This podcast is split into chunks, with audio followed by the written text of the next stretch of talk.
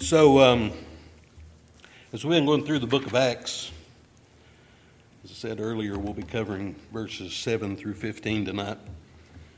And um, last week we discussed the aspect of a, the aspects of the Jewish feast called Pentecost.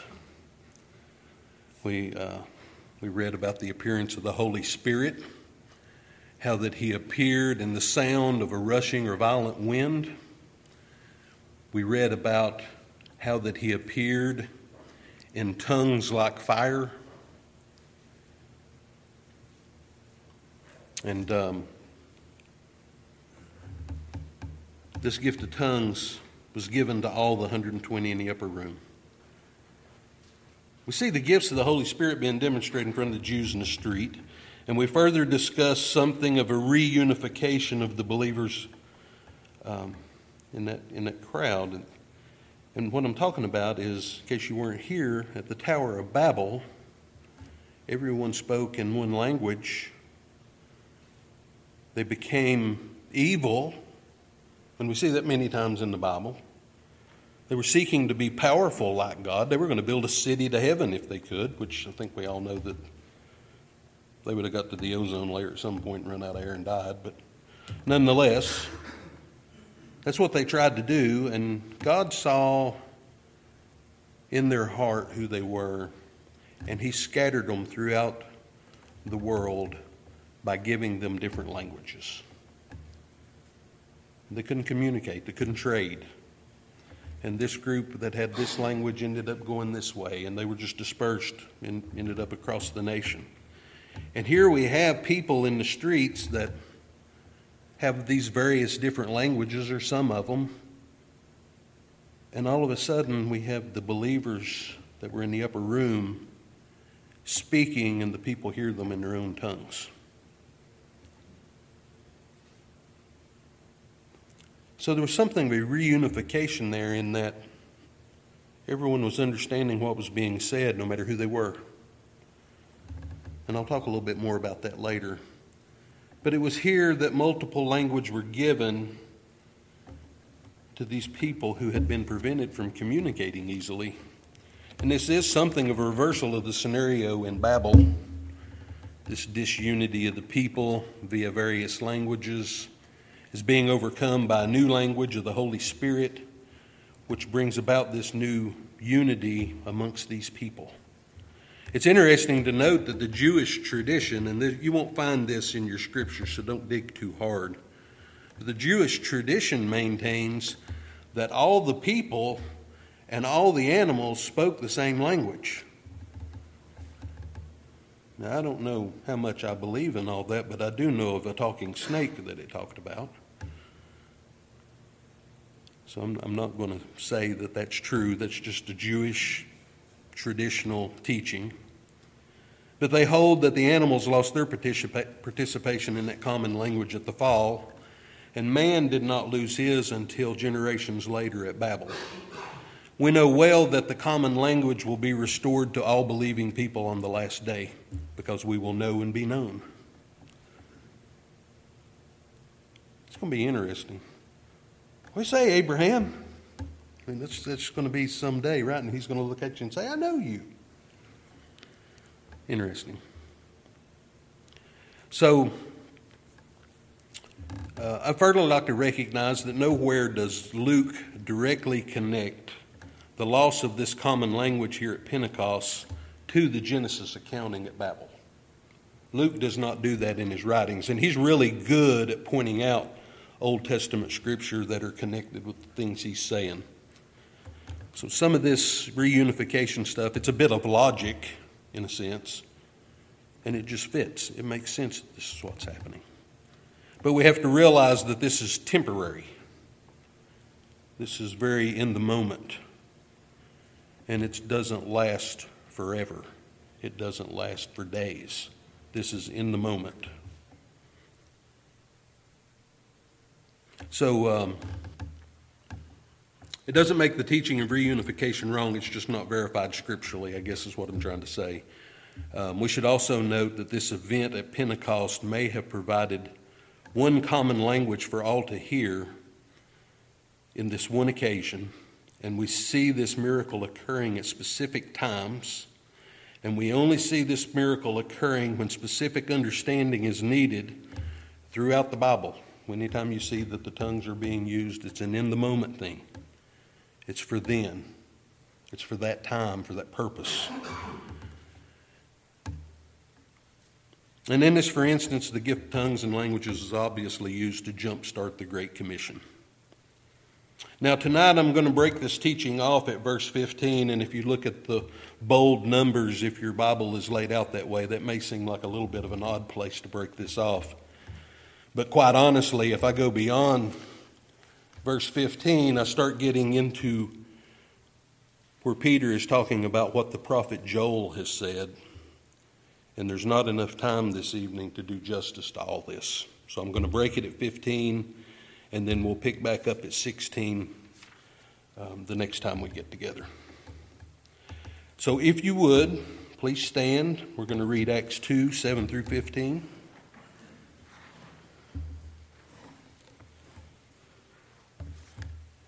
This is the eternal God's Word. Verse 7. So they were astonished, they were astounded. Some, some translations say marveled.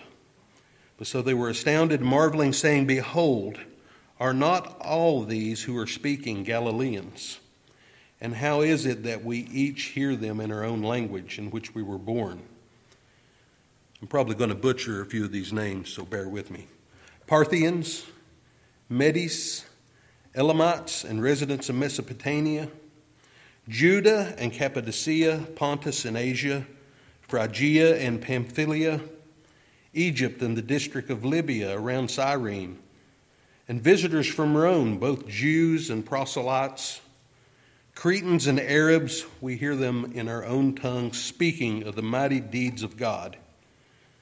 And they all continued in astonishment and great perplexity, saying to one another, What does this mean?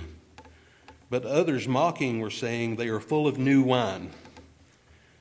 But Peter, taking his stand with the eleven, raised his voice and declared to them, Men of Judea, and all of you who live in Jerusalem, let this be known to you, and give heed to my words, for these men are not drunk, as you suppose, for it is the third hour of the day. May God bless that reading.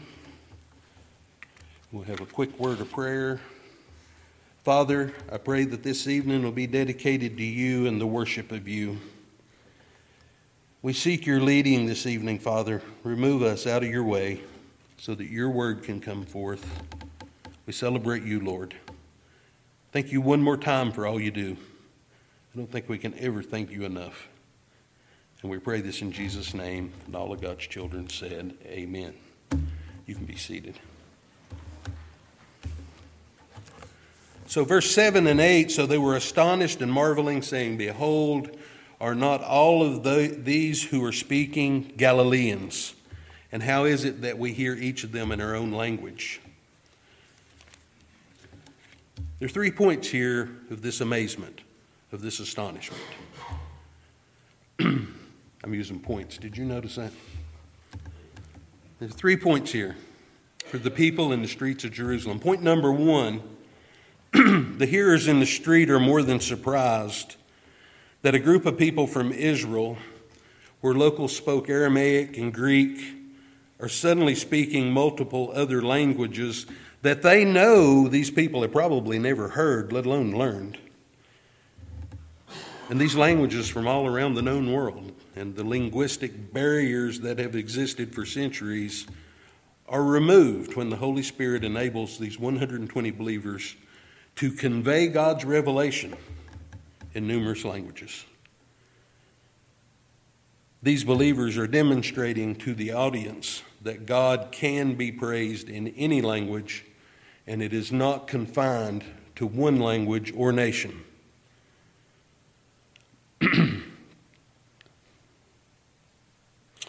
He's going on to, eh, you know, to show us it transcends all variations of human speech.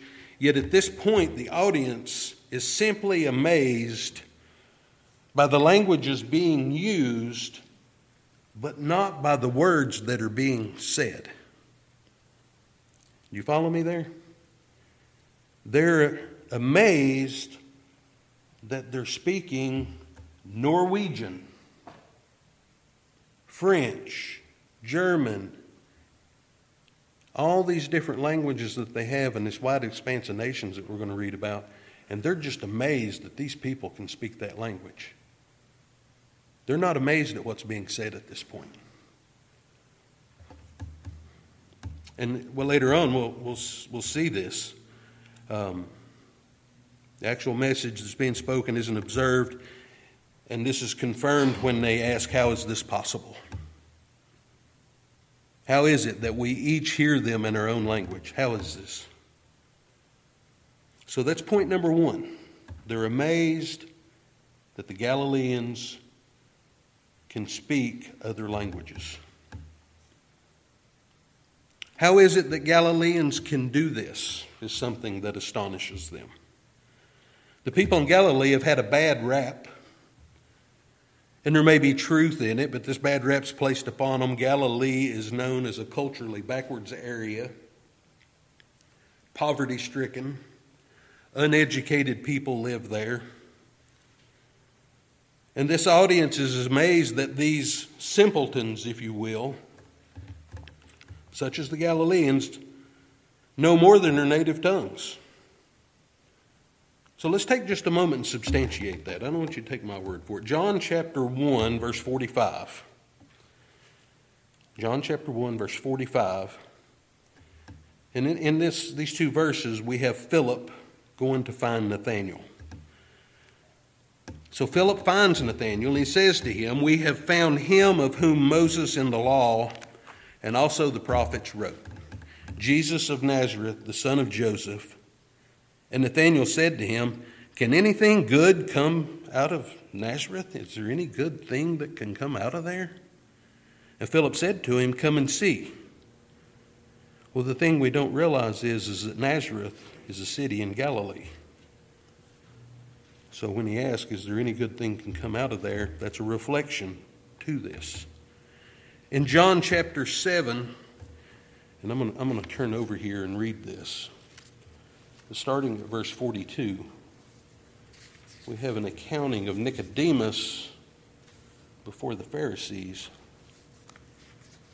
John chapter 7, verse 42. Has not the scripture said that the Christ comes from the seed of David and from Bethlehem, the village where David was? So a division occurred in, in the crowd because of him. Because of them, some of them were wanting to seize him, but no one laid hands on him. And the officers then came out to the chief priest and the Pharisees, and they said to them, Why do you not bring him? And the officers answered, Never has a man spoken like this. And we're talking about Christ here. And the Pharisees then answered them, Have you also been led astray? Have any of the rulers or Pharisees believed in him? But this crowd which does not know the law is accursed. And Nicodemus, he who came to him before, being one of them, said to them, Does our law judge a man unless it first hears from him and knows what he is doing? And they answered him, Are you also from Galilee? Search and see that no prophet arises out of Galilee. And every one went to his home. So here we have another accounting of when Nicodemus was even minorly defending the works of Christ, the teachings of Christ to the Pharisees. They started making this accusation toward Nicodemus Are you too from Galilee? And you should search and see that no prophets come out of Galilee. And their intent here is not to be right or wrong, but to belittle Nicodemus before the crowd and discredit any substance that he may have regarding Jesus Christ. They're using Galilee as a known area where people are less than most due to poverty and lack of education. And then I dug a little further and realized, thinking about Galilee and the fact that these people are lesser, well, let's just turn over there. 1 Corinthians chapter 1.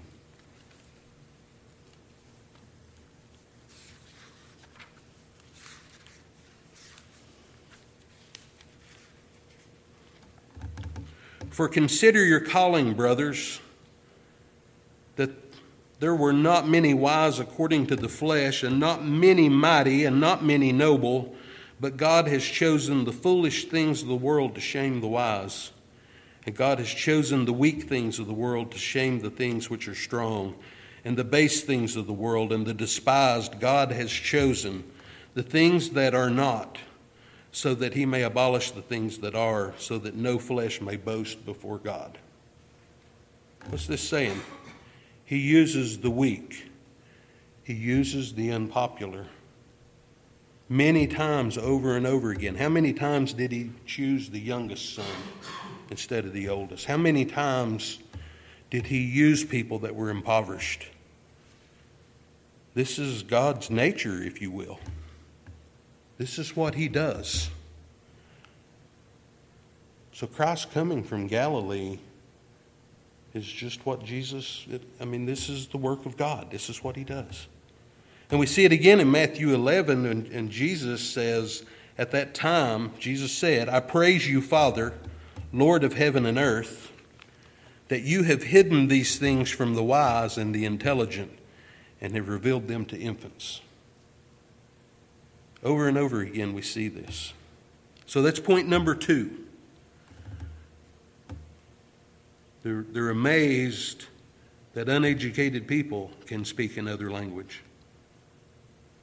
Later, we will see that they are amazed that the languages being spoken are used to teach the mighty deeds of God. But at this point, we're not there yet, so I will, I will hold off on that. But I feel it's imperative to state that God does not repeatedly grant this miracle of speaking in a foreign tongue in every for instance. We find uh, Paul and Barnabas in Acts chapter 14 when they address the people of Lystra, they do not use the people of Lystra's tongue. In fact, I have a hard time finding that they said a whole lot, period. This gift was given at a point in time to be used for a limited amount of time in a particular, for instance, in time, and I know that sounds a little bit like a vice president or something, using time over and over again. But that's what these gifts were. They were limited, they were temporary, and they were used for one purpose. Any teaching declaring that tongues is an essential gift that must be held to be saved, in my opinion, is a heretical teaching, period. So let's ask ourselves how many nations are represented in, in these verses that we're covering? Because verse 5 says, Now there were Jews living in Jerusalem, devout men from every nation under earth, that are in this audience, that are amazed and astounded. And now Luke takes the opportunity to explain the expanse of these nations. So we read through verses 9 through 11 and all these different nations. And when I first read it, I thought, now what am I going to do with this?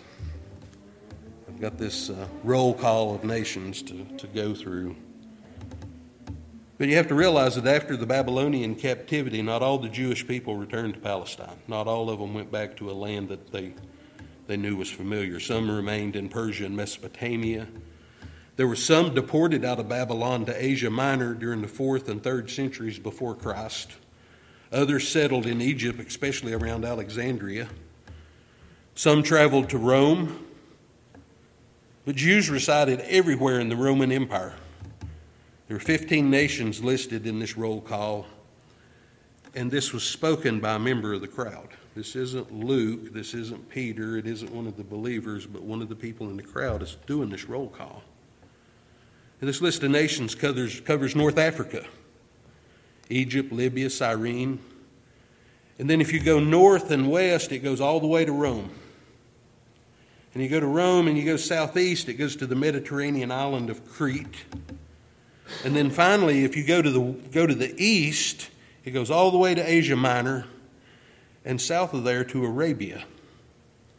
All of these territories are recording history of having extensive Jewish communities.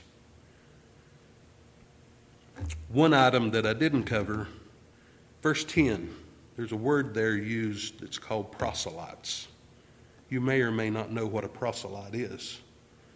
A proselyte is someone who was not born a Jew, he's a Gentile, and they have fully converted to Judaism. So when you read proselyte, this is a Jew, but it's not someone who was born a Jew. They have done the conversion uh, outside of birth. So it's, this, it's at this point that the members of the crowd realize that the believers are speaking of the mighty deeds of God.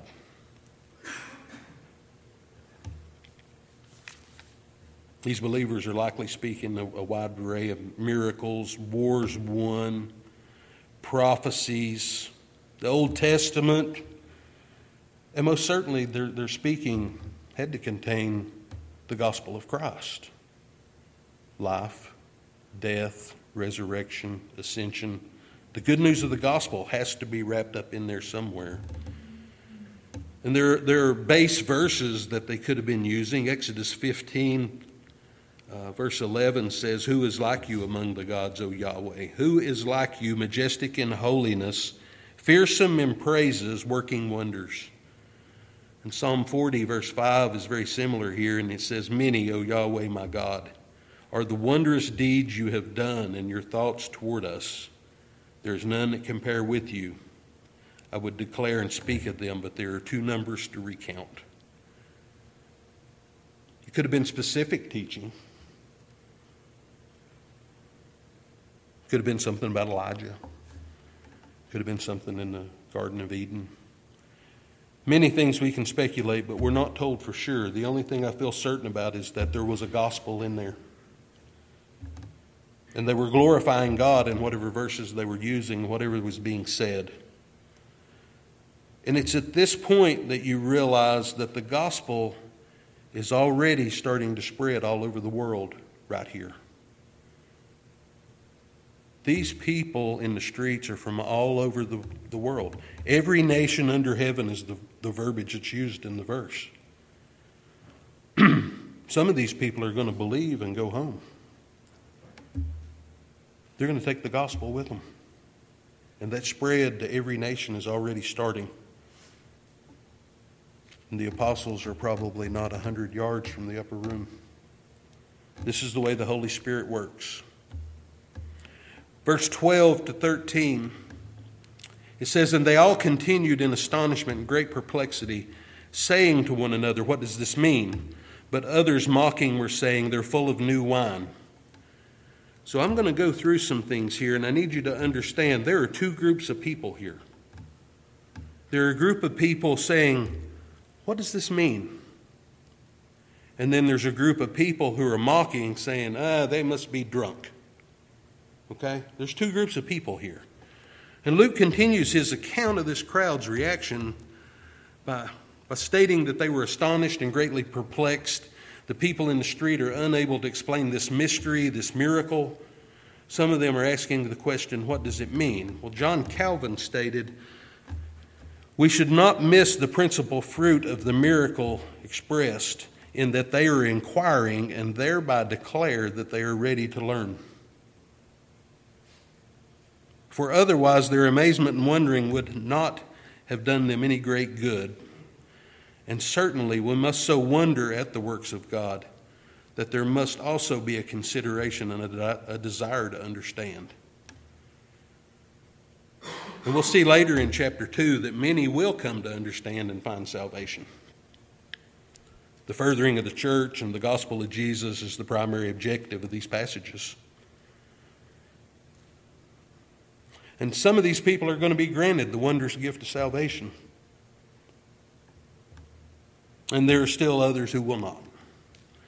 And thus is the plight of true evangelism.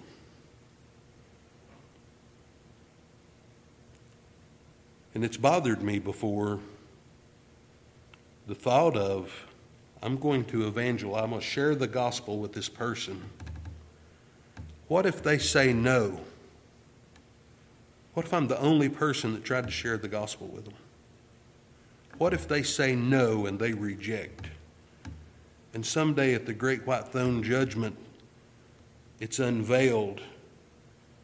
And there I am sharing the gospel with them when they say no. There's a side of evangelism that is beautiful. People receive the gospel, people are saved.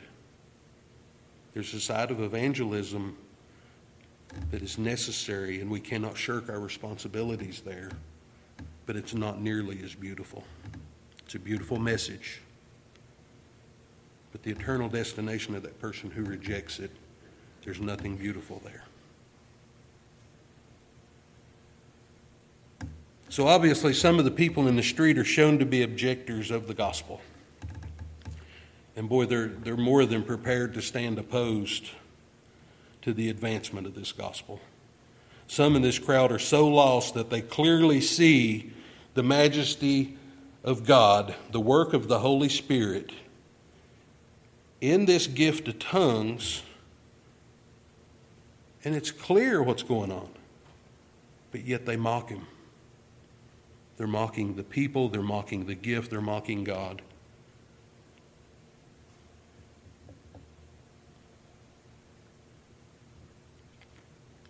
And it seems to me that there, for, the, for the first time there appears a motive, and it kind of runs through the book of Acts.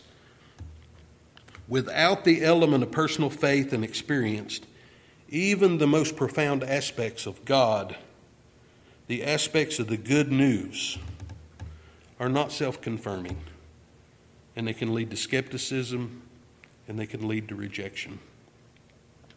And quite honestly, we see this today. You don't have to go very far out into the community to find people that are so blind they can see nothing of God's light. You don't have to go out in the community very far to find people that are so deaf that even in the pure presence of God's Word, they can't hear it. The simplest reasoning concerning God's Word is like it's in a different language. People such as this are certainly in jeopardy of never being granted the sal- salvation of Christ. These people are living a life in the religion of humanism. And in discussions with these people, you'll often find that they readily seem to admit, well, yeah, there's a God. Yeah. Well, I went to church when I was a kid. I heard all about it.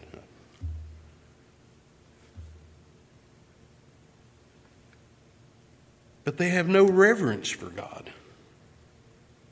They do not revere Him for being the Creator.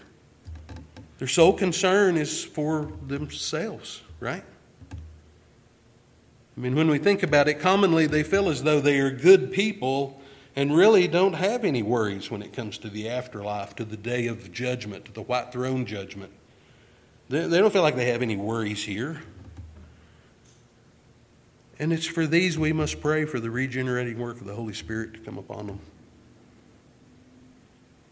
A verse that I'm very fond of, and I know I've used it here before. In 1 Peter 3:15 it states that we must always be ready to make a defense to everyone who asks you to give an account for the hope that is in you, yet with gentleness and fear. This is a very evangelistic apologetic verse.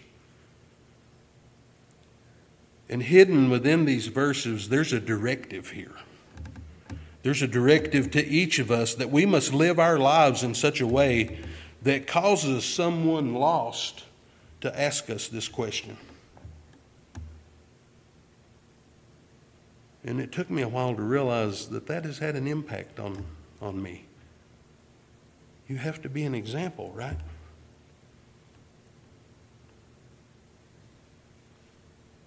No matter what the trials we're going through, we still have to be the example. The verses just before this is all about the suffering of the believer. Rejectors in the world are commonplace, and we should be prepared to direct them to the cross. When we look at the book of Acts, rejection oftentimes comes with ridicule. And it'll go from ridicule to questioning and threats. Chapter 4, verse 7. And as though that's not enough, it may come to imprisonment. The person who shares the gospel.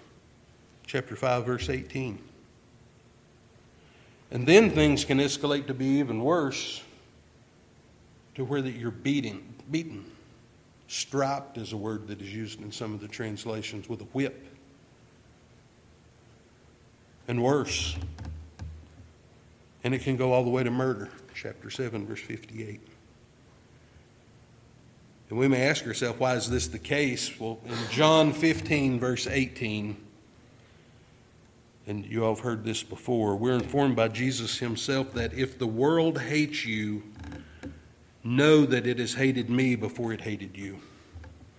And the fact that the world could hate Jesus and his teaching of love and hope and salvation just speaks volumes in regards to man's fallen state. What did he ever say or do for it to be necessary for him to be hung on a cross. He was found guilty in a kangaroo court and hung on that cross. He did this willingly. This was done to fulfill Scripture. It was done to bring about salvation. I get it. But what right did they have to hate him? What did he ever do? He told them the truth, and the truth they didn't want to hear in order for the Christian to understand how one could reject open, miraculous God activity, you have to understand the doctrine of total depravity. Here I am going to get a little bit Calvinistic on you. But this doctrine of total depravity teaches that the unregenerate man has inherent corruption, original sin from the fall in the Garden of Eden, and this corruption extends to every part of man's nature. This includes the faculties, it includes all the powers of your soul and your body. It leads to admission that there is no spiritual good, no good in relation to God, no spiritual good in the sinner at all. There's only perversion within man's sinful state. And what is meant by total depravity? So I dug out an old book I had on the shelf by Morton Smith. And here I am on points again. I'm sorry, but I got five points for you. Man's apostasy and I'm just going to read this man's apostasy, apostasy from God is complete. With the fall in the Garden of Eden, God demands perfect obedience, and Adam became a rebel. He was a rebel to God. This state has been passed down from generation to generation until today we suffer from the same condition. Point number two the favor and communion with God as it was in the garden, the sole condition of true spiritual life has been withdrawn. Point three a schism was introduced into the soul of man. The painful reproaches of conscience were excited and can never be allayed without an atonement. This led to fear of God, distrust, prevarication, and by necessary consequence to innumerable other sins. And from these three points, you find point four that we confirm that the whole nature of man has become depraved, understanding that God's grace does prevent us from being as depraved as we possibly could be, but we still are that number that none are righteous, no, not one. The will is now at war with the conscience. The conscience pleads for following God's law because it's written upon every man's heart. The will stands opposed. An understanding of spiritual things becomes dark, and the conscience becomes seared as the will takes over and the appetites of the body are inordinate, its members are instruments of unrighteousness. And lastly, he goes on to say, there remained in man's nature no recuperative principle. He must go on from one evil deed to another unless God interposes. Truly, all have sinned and fall short of the glory of God. So the depravity of man is all inclusive of all mankind descending from Adam.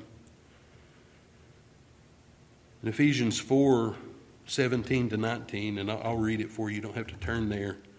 It says, Therefore, this I say and testify in the Lord, that you walk no longer just as the Gentiles also walk, in the futility of their mind, being darkened in their mind, alienated from the life of God because of the ignorance that is in them, because of the hardness of their heart. And they, having become callous, have given themselves over to sensuality for practices of every kind of impurity with greediness. And I want you to notice something here at the very end of this verse. Every kind of impurity says every kind of sin, right? And they're doing it greedily, they're doing it selfishly. How could you make every sin out there worse? You do it selfishly, with greediness. Romans 1 21 through 25 supports this with, For even though they knew God, they did not glorify him as God or give thanks. But they became futile in their thoughts, and their foolish heart was darkened. Professing to be wise, they became fools and exchanged the glory of the incorruptible God for an image in the likeness of corruptible man, and of birds and four foot animals and crawling creatures. Therefore, God gave them over in their lust of their hearts to impurity. Is that word again? So that their bodies would be dishonored among them. And they exchanged the truth of God for a lie. And they worshiped and served the creature rather than the Creator who is blessed forever. Amen. So, a lot of this is talking about idolatry. I'm not sure how far we would have to drive to find a Buddhist temple, but it's probably not as far as we would like for it to be. But we could go to a Buddhist temple and find statues that are images of some god that they worship, and that's kind of what's being talked about here. But idolatry has changed. The idolatry of today has many different images than it did in what's being discussed here. Idolatry today, it, it involves self. The primary types of idols in this day, how many people do you know that are worshiping their home? How many people do you know that worship their cars, their children? Fame, power, and prestige. I want to be that person. These are many of the idols we see today. Romans 3:10 through 12 reads there is none righteous no not one there is none who understands. There is none who seek God. All have turned aside. Together they have become worthless. There is none who does good. There's not even one. And this verse very clearly captures man's state without God very clearly. And we are dead in our trespasses and sin and therefore we need a savior. And that Savior came in Jesus Christ. The members of the crowd ridiculing that the believers are drunk comes from their state of their heart. I could probably go on for a good period of time teaching about the various aspects of man's depravity, but I think this probably provides a good overview of why we believe what we believe. And I'm not a huge fan of Friedrich Nietzsche in any way, but even he was able to recognize when he stated, For thus you speak, Real are we entirely without belief or superstition, and thus we stick our chests out, but alas, we're hollow. Many people wandering out there today are hollow. They have a void in their soul. And they're trying to fill it with so many things out here in this world. And there's only one thing that's going to fill it, and that's the same Holy Spirit we're reading about right here. Belief in Jesus Christ is the only thing that's going to fill that hole in their soul. it seems that many people have a regard for health and they live a long time, but pursuing Christ is too risky. It's too risky in regards to their accomplishments and working for Christ's dominion. It's too burdensome. Get your pencils ready, okay? I'm going, to try and impress you here. Francis Fukuyama calls this condition megalothymia. M E G A L O T H Y M I A. It's a condition of one who strives for superior status, even to a tyrannical end. It has an extended passion for a higher life. Everything is set aside to promote oneself as being of a higher class. Transgenderism has taken people from being in a classified health condition of gender dysphoria to being examples that we're supposed to look up to. Why would one publicly present themselves in this manner? The door has been opened for a person who has indwelling shame to become a person of prestige, to become a person of notoriety. And they're, they're almost taking revenge against the people they feel like has been keeping them down when they're guilty of keeping themselves down. They're guilty of not believing in Jesus Christ. They're guilty by not being saved. And I don't just want to pick on one group of people because it's real easy to pick out some sin you're not guilty of. This is applied to any obsession that rules one's life and prevents a relationship with God. It could be your boat, it could be your motorcycle, it could be your dog, it could be anything. And it, it kind of struck me that it really seems like having your best life now fits in a lot of different teachings, a lot of different beliefs. I'm going to move on here and want to go back to the, the ridicule from the crowd. Verse 14 and 15 But Peter, taking his stand with the eleven, raised his voice and declared to them, Men of Judea, and all you who live in Jerusalem, let this be known to you and give heed to my words. For these men are not drunk as you suppose, for it is the third hour of the day. So, in earlier days, the multitudes came to Christ. And now we see multitudes coming to the apostles. Peter realizes that the task of being a leader belongs to him. So, in the face of the crowd, he, he stands and faces thousands of Jews in the street, he confidently and boldly addresses them. There, there is no doubt, there is no hesitation. And yes, this is the same Peter who denied Christ before a servant girl, the very same one. The presence of the other 11 apostles standing with him conveys to the crowd that Peter speaks on their behalf. And the 12 are prepared to die for their belief in Christ as the Messiah. We think about the lives of, uh, of the apostles. If we look at the historical recordings, every one of them died as a martyr, executed with the exception of John. Every one of them died deaths, brutal deaths, torturous deaths. And I think almost every one of them had the opportunity to recant Christ and their belief in Christ. And if they would but recant, they would be spared their life. None of them did. Not one. No, not one if there had been any doubt as to whether there was truth here or not, you got to believe that one out of those 12, and if you count Paul, you say 13, you got to believe that one of them would have recanted to save his life.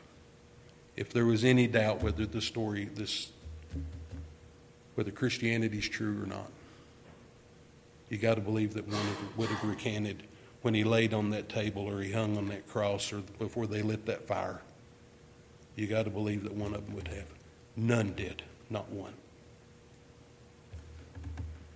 So the verb used here for declared to them is rightly understood to mean speak seriously, to speak with gravity. And then Peter goes on to say, Give heed to my words.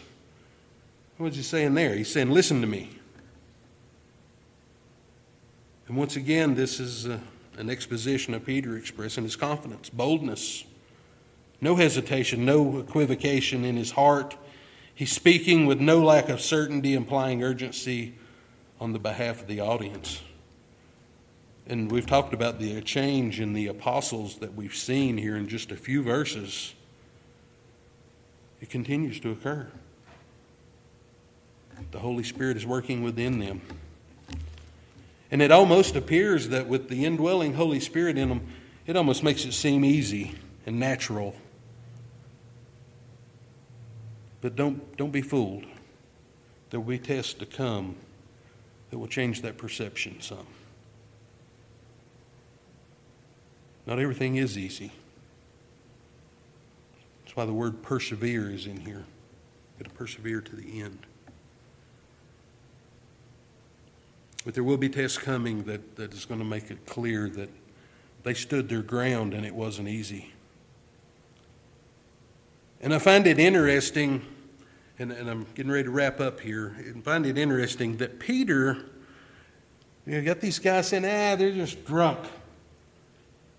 And Peter does not push these scoffers very far. He simply pacifies them, if you will. With his explanation, these believers are not drunk. He states it's entirely too early for such as that. It's 9 o'clock in the morning. Nobody's drunk at 9 o'clock in the morning. Well, 9 o'clock in the morning was a customary hour of prayer for the Jews, and they typically wouldn't eat or drink until somewhere in the neighborhood of 10. But Peter doesn't want to waste time defending his people's sobriety because he's got a gospel to preach.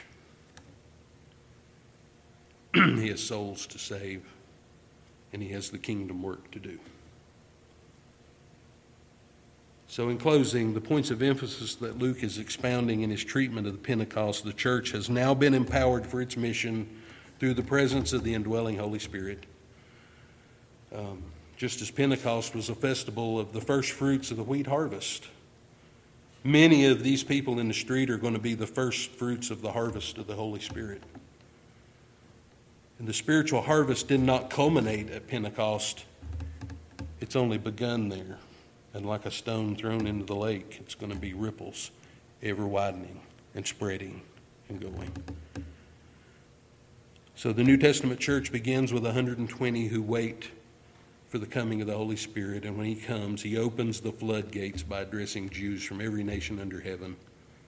And God's truth is no longer confined to the city of Jerusalem or the nation of the Jews, but it spreads worldwide.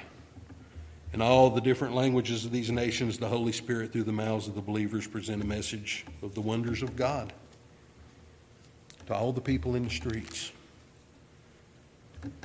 And whether they believed or not, they heard it.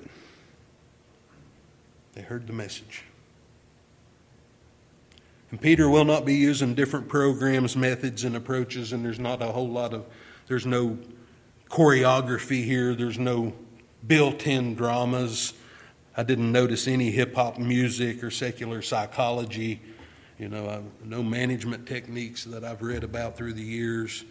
There really weren't even really any advertising strategies here. And Peter is yet to show any concern around having a better life here on earth because he's concerned about the eternal life. He's concerned about the gospel and nothing but the gospel. So, so I beg you, we here at Shepherd's Rock Bible Church must adhere to the truths of Christ's gospel, not only in our bylaws, not only in our teaching, but as well as in our lives away from the church. And I urge you this evening to weigh your own status with Christ, your union with Him and His gospel. I urge you to increase your walk regarding many aspects. Try and read a little more, pray a little more, study a little more apply to your life a little more. Growing in Christ is a good thing, it's what we're supposed to do. And, and I urge you to remember that we have elders and deacons here. If you have any questions, any problems arise, feel free. Ask away. That's why they're here. And if you find yourself tonight lost and questioning your salvation, I pray that salvation will be granted to you this very evening. And if you need to talk to someone about that, please, more than willing. I know that the deacons and elders are. Let's have those conversations. Holy Heavenly Father, we thank you for your word. We pray that you will use what has been taught tonight to bring us closer to you. And we pray that we may be able to apply your word to our lives more and more. Lord, I ask that you use this church to bring your kingdom to this community, this city, and beyond. And I pray that you will bless each family represented here tonight. Father, please deliver us all home safely. Please bring us back at your next appointed time. And I pray this in the name of Jesus. All God's children said, Amen. Thank you very much.